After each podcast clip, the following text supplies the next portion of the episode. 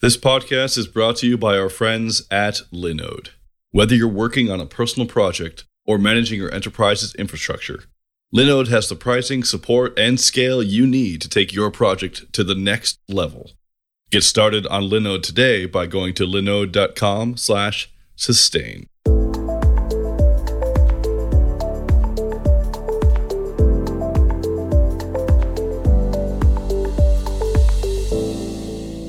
Hey everyone, welcome to another episode of Sustain. Here we talk about all things around open source sustainability and helping make a world where we can all continue to grow and build the infrastructure that we all live upon. And today we have Justin Dorfman. Happy New Year, everyone. Pia Mancini. I got it right? Yeah, you did. Hello, folks. Gunnar is going to be joining us very shortly, so I'll introduce him. And then finally, our guest today is Justin Flory. Justin, how you doing? Doing pretty awesome. Hello. So, Justin, you are best known as an open source contributor in the US, and you're currently a student at RIT, the Rochester Institute of Technology. That's right. You've been doing a lot there. I, I read your bio, and you've got quite an extensive background in humanitarian efforts.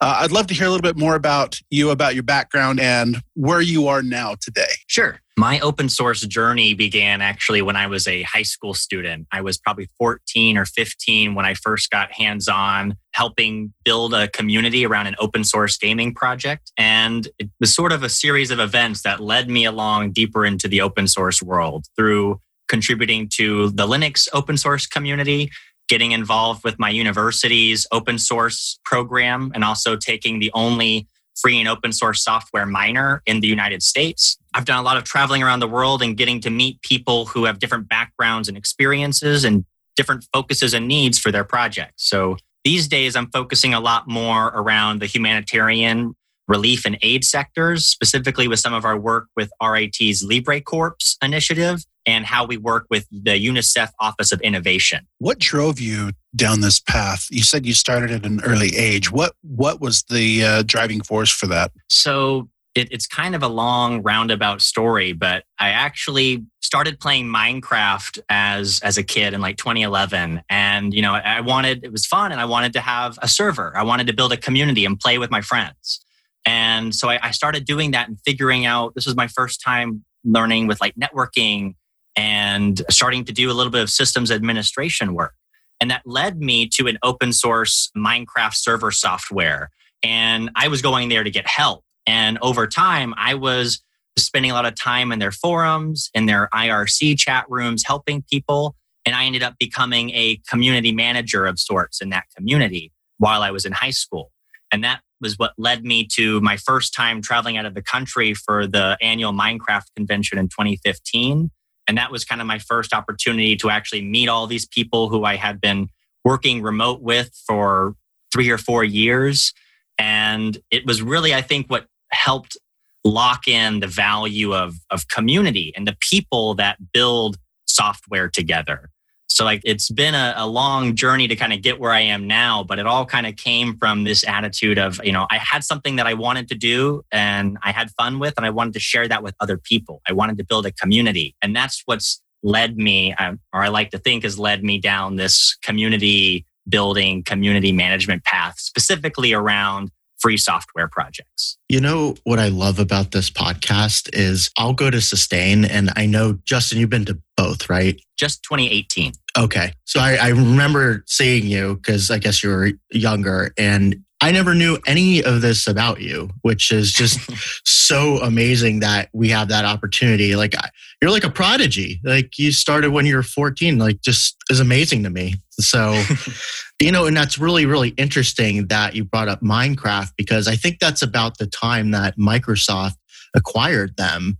So, you know, I'm not a gamer, so I didn't realize what an impact how many sub communities came out of Minecraft itself. So was it just the server or was there other parts of the game that you were drawn to and, and contributed with? Part of the reason why I got involved with that open source server software community was because I was trying to run my server and I was 15 or you know, 16. I was trying to do all these, like I was using Linux for the first time. I was trying to figure out like DNS and domains. Like I was all completely new in all of this. And that community was very helpful, inclusive, and they helped empower me to build my community. And so it was kind of natural for me. I always felt like, wow, they were so this this community had no obligation to help me and I always wanted to give back. And so over time, my contributions to that community was mostly trying to help people in, in the same way that so many had helped me in trying to build my community and learn all of these things that were completely new to me. But to anyone who's in the field, you know, if you were to go to an adult at, you know, at, it, this would be common knowledge. But for me, I was I was still learning it all, and it ended up just being a chance for me to get hands-on experience with other things. Like as we were getting ready for that convention that I mentioned, we were doing things like we had the community participate in our promotional materials. We worked with the community to do a contest for graphics and like a video that we would run at our booth. And all of these things were, were curated from the community because everyone was a volunteer in that. There was no one who was working in that gaming project as a paid employee. I look back on it now and I feel like a lot of it is actually grassroots volunteer organizing. There's a lot of parallels to that that I see now.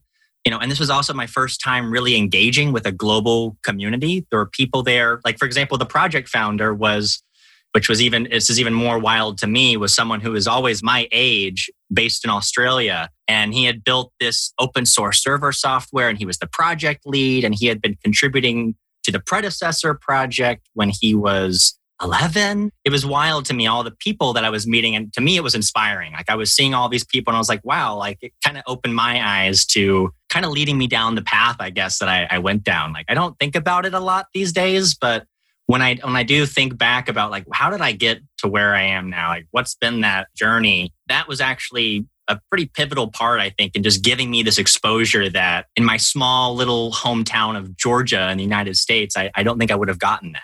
I think that's the beauty of open source is that it doesn't matter where you're at as long as you're contributing.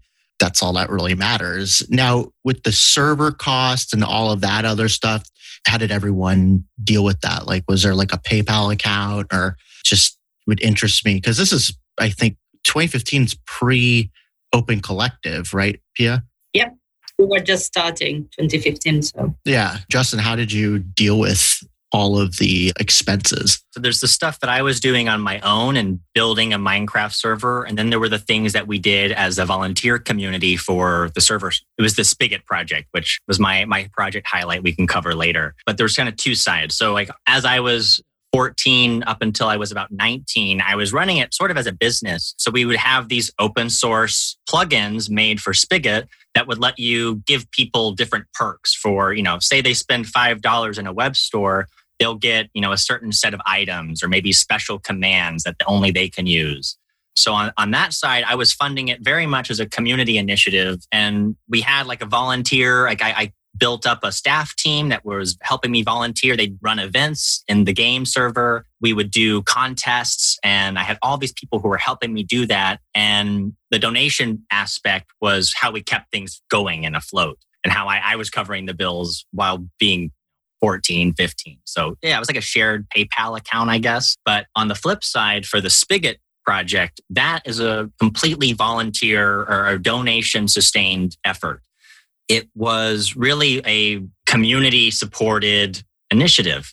And we would do things like when we were getting ready for Minecon that we would have different donation drives to try to fund different things that we wanted to do, like the cost of a booth to get us into the convention hall. So I don't know if that really answered the question, but it absolutely answered the question. I mean, like it's just so cool how, you know, you were doing open source sustainability, even though you didn't really, I mean, don't let me speak for you, but you didn't really know that it was. You're just trying to survive and keep the project going and the community alive. So I just find that very fascinating. So, Justin, where did that road lead you? What projects are you working on at the moment? Like I mentioned, I ended up going to the Rochester Institute of Technology actually because they had one of the biggest influencing factors was this free and open source software and free culture minor. Given that I was doing all of this open source stuff in my free time as a high school student, that was what really it was one thing that stood out to me. And it was like, oh, like I really it was just to me it was such a cool idea like wow i can go to school and take classes on open source so I ended up going to RIT and started getting involved with the FOSS initiative there. That's been going since around 2009. Both on the academic side and on the student organization side, there's a lot of different fronts that we're that we're kind of covering there. The one that I'm most personally involved with these days is LibreCorps, which is a student driven, faculty led program to partner with humanitarian organizations to help give them expertise in open source community management or in the software development side. So we've worked with organizations like UNICEF's Office of Innovation and their Innovation Fund, OpenAPS, Night Scout, and we were one of the biggest contributors to the Sugar Labs and the one laptop per child ecosystem. So, one of, for example, one of the classes in that minor is a humanitarian free and open source software development course. And what students have traditionally done in that class was they were given one of these one laptop per child XO laptops which I don't know if you're familiar with those, but they were these laptops that were produced to give countries where they weren't enough resources to have internet or computers to introduce cheap hardware for kids to kind of get their first experience with computing. And a lot of the games on there were educational games. So it would be things like, like math games or, or reading or music making. It was a very, and it was all an open platform. It was all open source. It was Linux under the hood. And so what we did in the course was we would actually have students make a game for the XO laptops. And these games would target the fourth grade math curriculum for New York State and Massachusetts. So students would first start looking at the curriculum and be like, how do we want to build a game? What is a, an idea that we could do to address this? And then over the semester, they build a game and not only code it, but they have to do design they have to do a little bit of marketing and community outreach. We'd actually work with the Sugar Labs community to publish our game in their little app store. And we do a little bit of documentation in their wiki. So it was a, I, the thing I always appreciated about it, even though I don't think I appreciated it fully until later on, was it was never just about the code. It was about the full picture of what goes into a software project. You have design, you have marketing, you have to do community outreach because it's, you know, it's not just done once you've put the final commit on. And that is kind of reflected in the other courses that are offered in the minor as well. One of them is legal and business aspects of FOSS, which is a very deep dive into licensing and the legal aspects around open source. And the last one is actually a free culture class, which is actually an English class. And you go deep into the history of free software. Like, where did free software come from? You go deeper into the movement behind it and kind of where we are today, 30, 40 years after this movement has really kicked off. And those are the core courses of the minor. But all that is to say, I guess to kind of bring it to a close is the LibreCorps work was an extension for me. Like after I was going through the minor, I was getting this deeper dive into understanding these intersectional pieces of FOSS. And I was able to get involved with working with UNICEF. In 2018, I did a six month internship as part of the LibreCorps program, where I worked on this project at the UNICEF's Office of Innovation called Magic Box. Magic Box is a project to map connectivity, like internet connectivity in schools in South America with the goal of making it easier for governments and nonprofits in those areas to identify areas of need and deliver compelling cases for funding to be increasing internet connectivity or improving infrastructure in those areas. And that's kind of where our work has been focused a lot in this last year is building up around the LibreCorps program.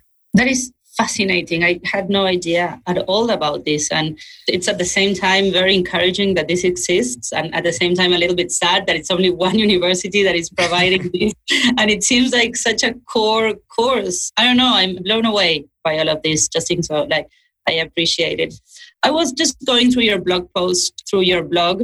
You're super prolific. Um, and the latest, I think, is the latest uh, post that um, caught my attention, the one about why FOSS is not on activist agendas. Do you want to just maybe mention that? Absolutely. So, this is one that's been on my mind for a long time.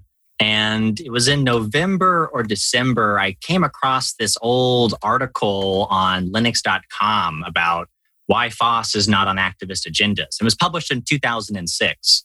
And it spoke to me in this very interesting way, only because there was a lot of points that were mentioned 13 years ago that I felt were he was he was really pointing out something really big. And to me, some of the things that he was getting at in his post was, uh, I think the, the best way I can summarize it is he was interpreting this as like a knowledge barrier about technology makes open source and free software less accessible. The insular nature of activism makes collaboration difficult. And then FOSS activists reaching out to other activists with shared values should be encouraged. And so there's three things that stood out to me that were really key in his analysis was first this predisposition towards difference. So I think the point that he was getting at was that there were different age groups in the activist communities and because of that that was how people viewed each other by differences. But I was coming at this from someone who's in the younger generation, and I didn't feel like, well, he was close to it. It wasn't quite the full picture. So to me, I think what the truth is there is we do tend to focus on differences instead of similarities. That's just the nature of our discourse. And I think with how we look at our political world around us and how our societies tend to work, I think that there's a lot to gain through manipulation, depending on whether you know how to leverage things like social media for things like for good, like social activism, or for harm, which would be, you know, deceptively persuading uh, large parts of a population to think something. So, on one hand, I felt that noting the politics of division is the context that we're working in is really key to understanding how do we start building a movement together. The other major point that I thought was key was his emphasis on outreach on ethics instead of coming at it from a software perspective. I kind of felt like this one was obvious because if you say like, oh, like you don't go to a an educational conference to talk about free software, but you might talk about how freely licensed content is helpful for sharing content across nonprofits or educational organizations.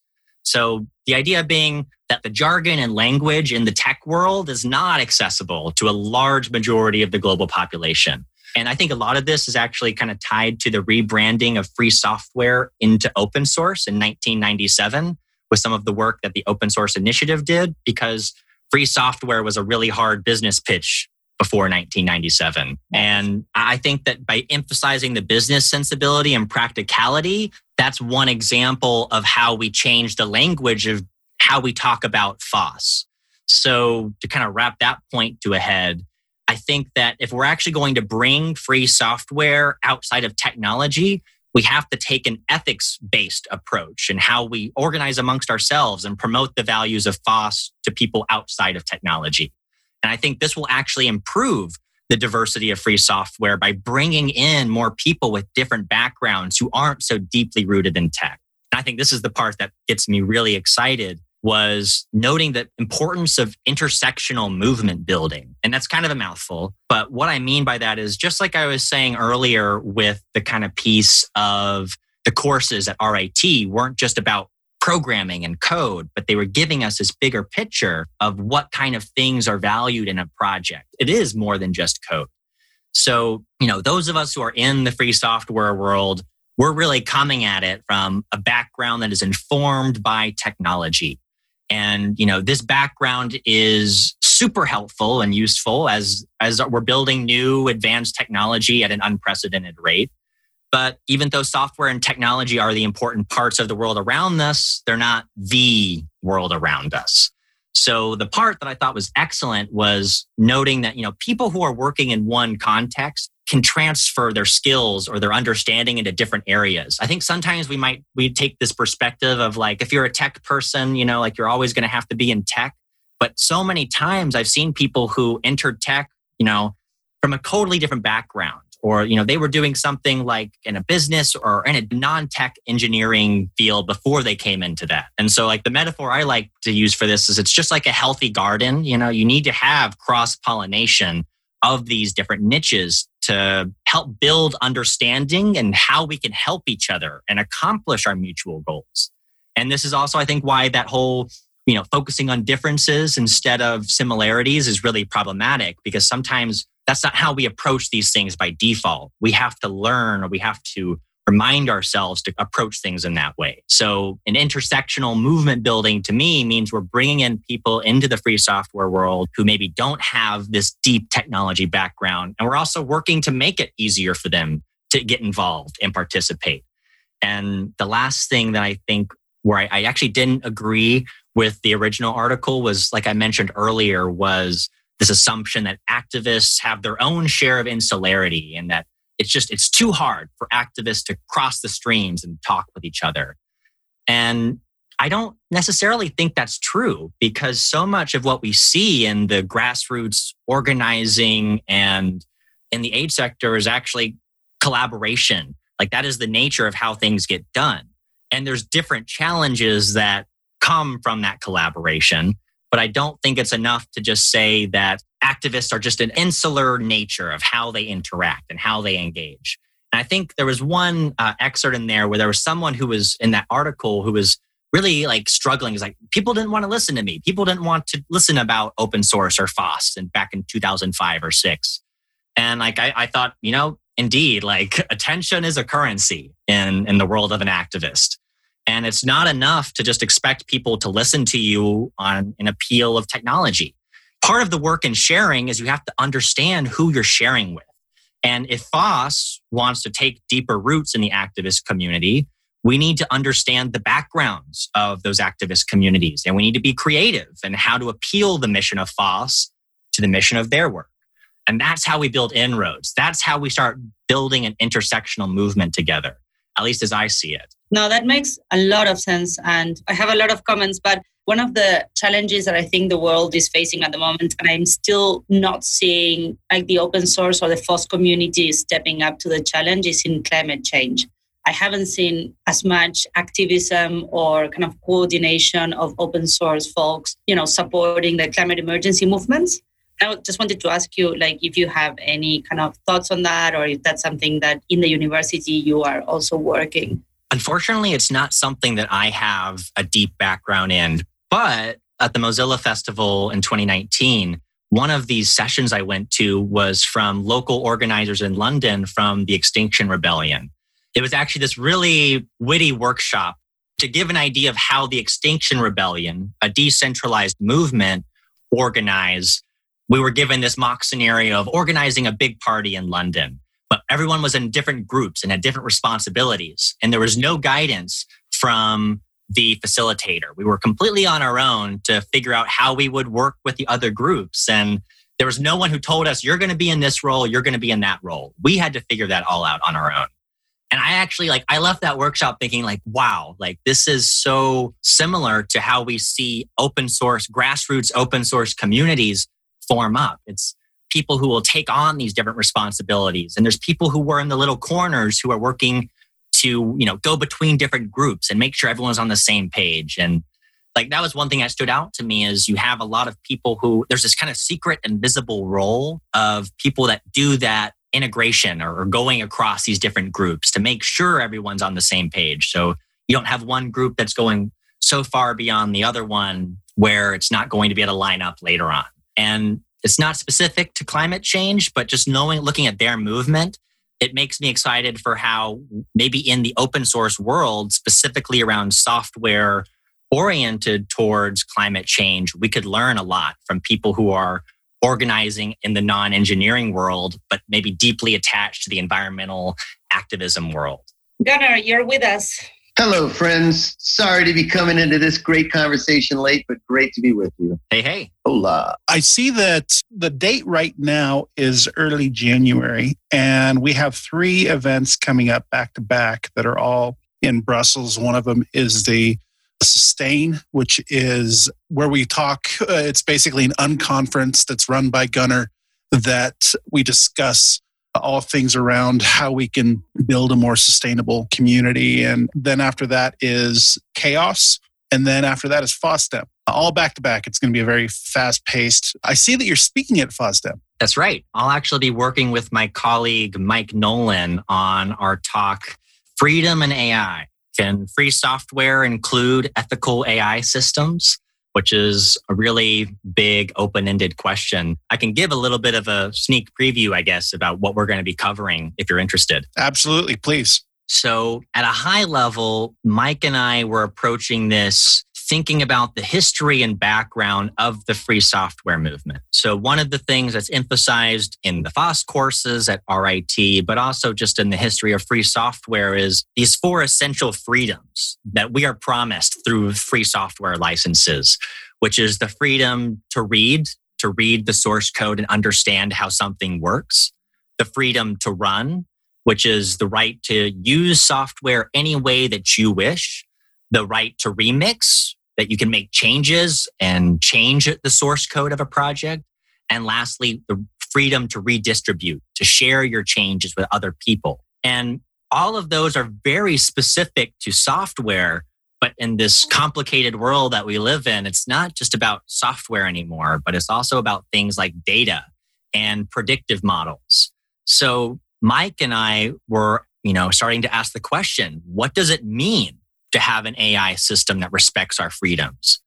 And so we started to explore some of these ideas by looking through some research from the United Nations and the Information Sharing Protocol, HDX. I can get some links for those. And we started to kind of imagine what are the freedoms that we would like our AI systems to respect.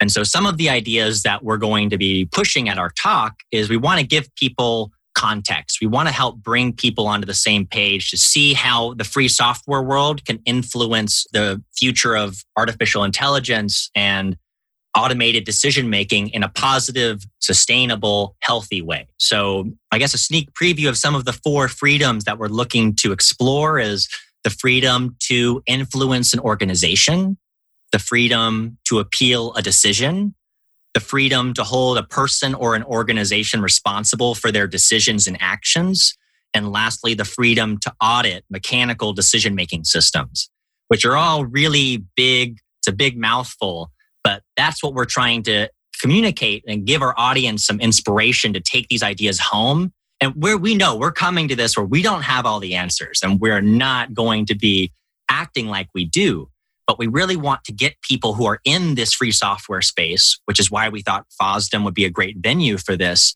to start thinking about these issues. And what is happening a lot already is people are thinking about them, but they're thinking about them in isolated pockets. So our goal is to get people thinking about them together and collaborating and starting to imagine like that shared vision of that affects everyone, that affects all of us. So Eric sent me a cool link, and I remember reading it after Sustain Summit 2018. You have this awesome event report, and we are going to have you do the 2021. Just you know ahead of time. All right, Gunnar, I'd love to get you in on yes. the conversation. Come on, Gunnar. Oh, I'd love to come in. I'm a little context challenged over here. When has that ever stopped you? Touche. Justin, I, I know governance is front of mind for you. I am curious how you deconstruct governance down to the next level of detail.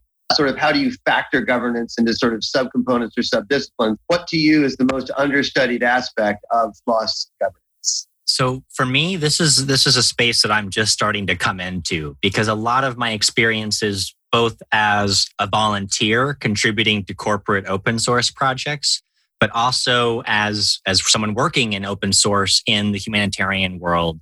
I keep coming back to governance as this really key issue. I had a conversation with Ariel Fox a couple weeks ago, talking with her and some of her experiences working in the Ushahidi community really started to help me think about things in a different way of how we bring in the community to the decision making table which a lot of times i think in corporate open source projects there is like a hierarchy that exists right? And a lot of times decisions are made in a non-transparent way and they're handed down to the community. And sometimes people are hoping the community will take it and be happy with it. Sometimes people just don't even don't even have that care i guess so for me, like I really want to explore this topic with other people to start imagining community first governance models and what that might look like. And I think it's a very complex topic because there's a lot of things to unpack there. What I'm really interested in and where I really want to engage this is from the volunteer perspective of people who are heavily engaged in free software communities and projects, but they aren't necessarily employed to work on those.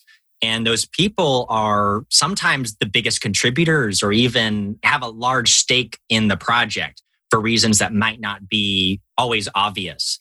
And if you're someone in that traditional governance hierarchy, those voices, I believe, are sometimes the most underrepresented. Or even if they are at the table, they don't have the same weight as someone who might not even be deeply involved in the project, but has their own priorities and needs that they imagine, probably for the bottom line or the profit or, or the, I guess, yeah, like the bottom line of the of the organization. And I think it is possible to have a bigger voice for the community in these projects, both in the corporate sense and also in the grassroots volunteering sense.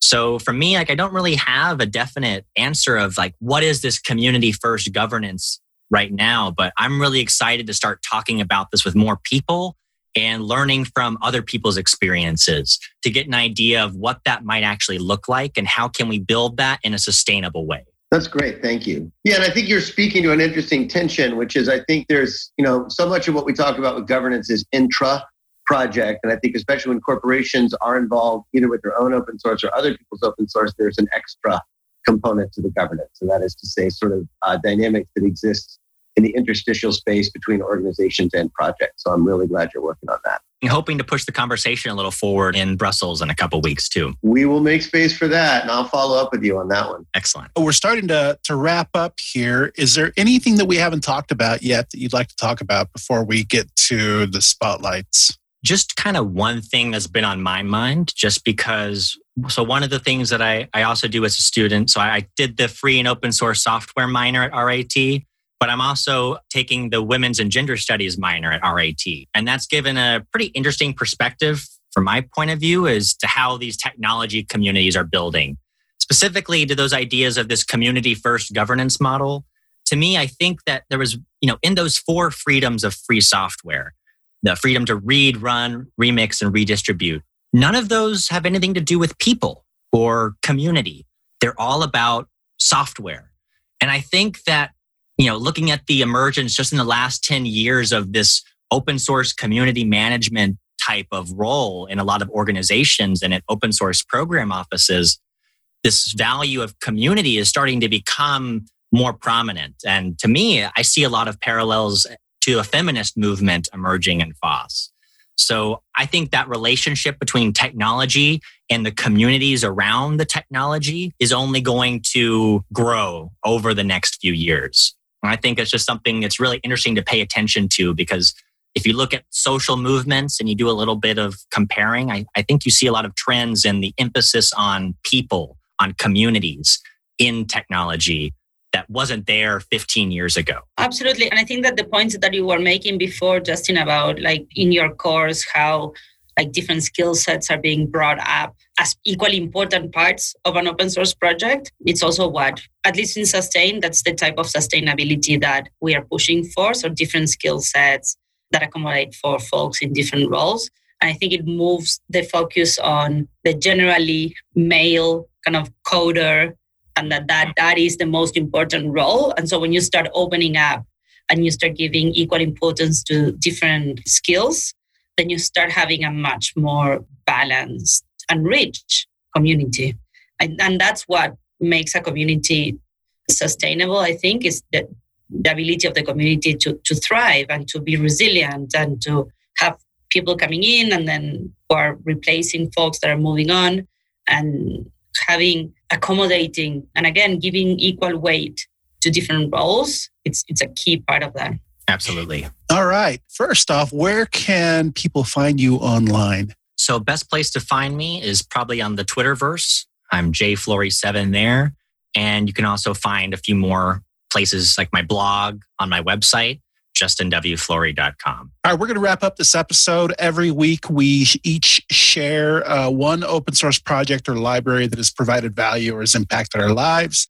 The goal that we have with our spotlight section is to draw attention and show gratitude to the projects and those maintainers that are keeping those alive. So we're going to go around the room here. So the first one I'm going to pick just because you are first on the list is Justin Dorfman. Why don't you go ahead? Thank you, Eric Berry. So my pick is Tailwind CDN. Uh, I just became aware of this from a person I know. His name's Zoli, and uh, he's from a company called Themesburg. It was inspired by Bootstrap CDN, which is a project I've co founded. He will be adding sub resource integrity soon. And it's just really cool to see more public CDNs out there. And I don't know, it's just kind of cool to see like I inspired someone. Uh, Pia, how about you? So, in line with the recent conversation, I am not a developer, so I don't normally have libraries that make my life easier. I can tell you what libraries might make my team's lives easier, but I don't know. So I normally have meetups and um, other initiatives like that. So today I have Queer.js. Queer.js is a meetup series that everyone is encouraged to attend, but where all speakers are queer. And they started not long ago and they are very successful. They're already in 10 different cities. And I think that opening spaces for queer folks to talk about technology, it's a great mission that I support. That is fantastic. Gunnar, I know you came late to the show. I want to make sure that I don't pick you before you have something. Do you got something?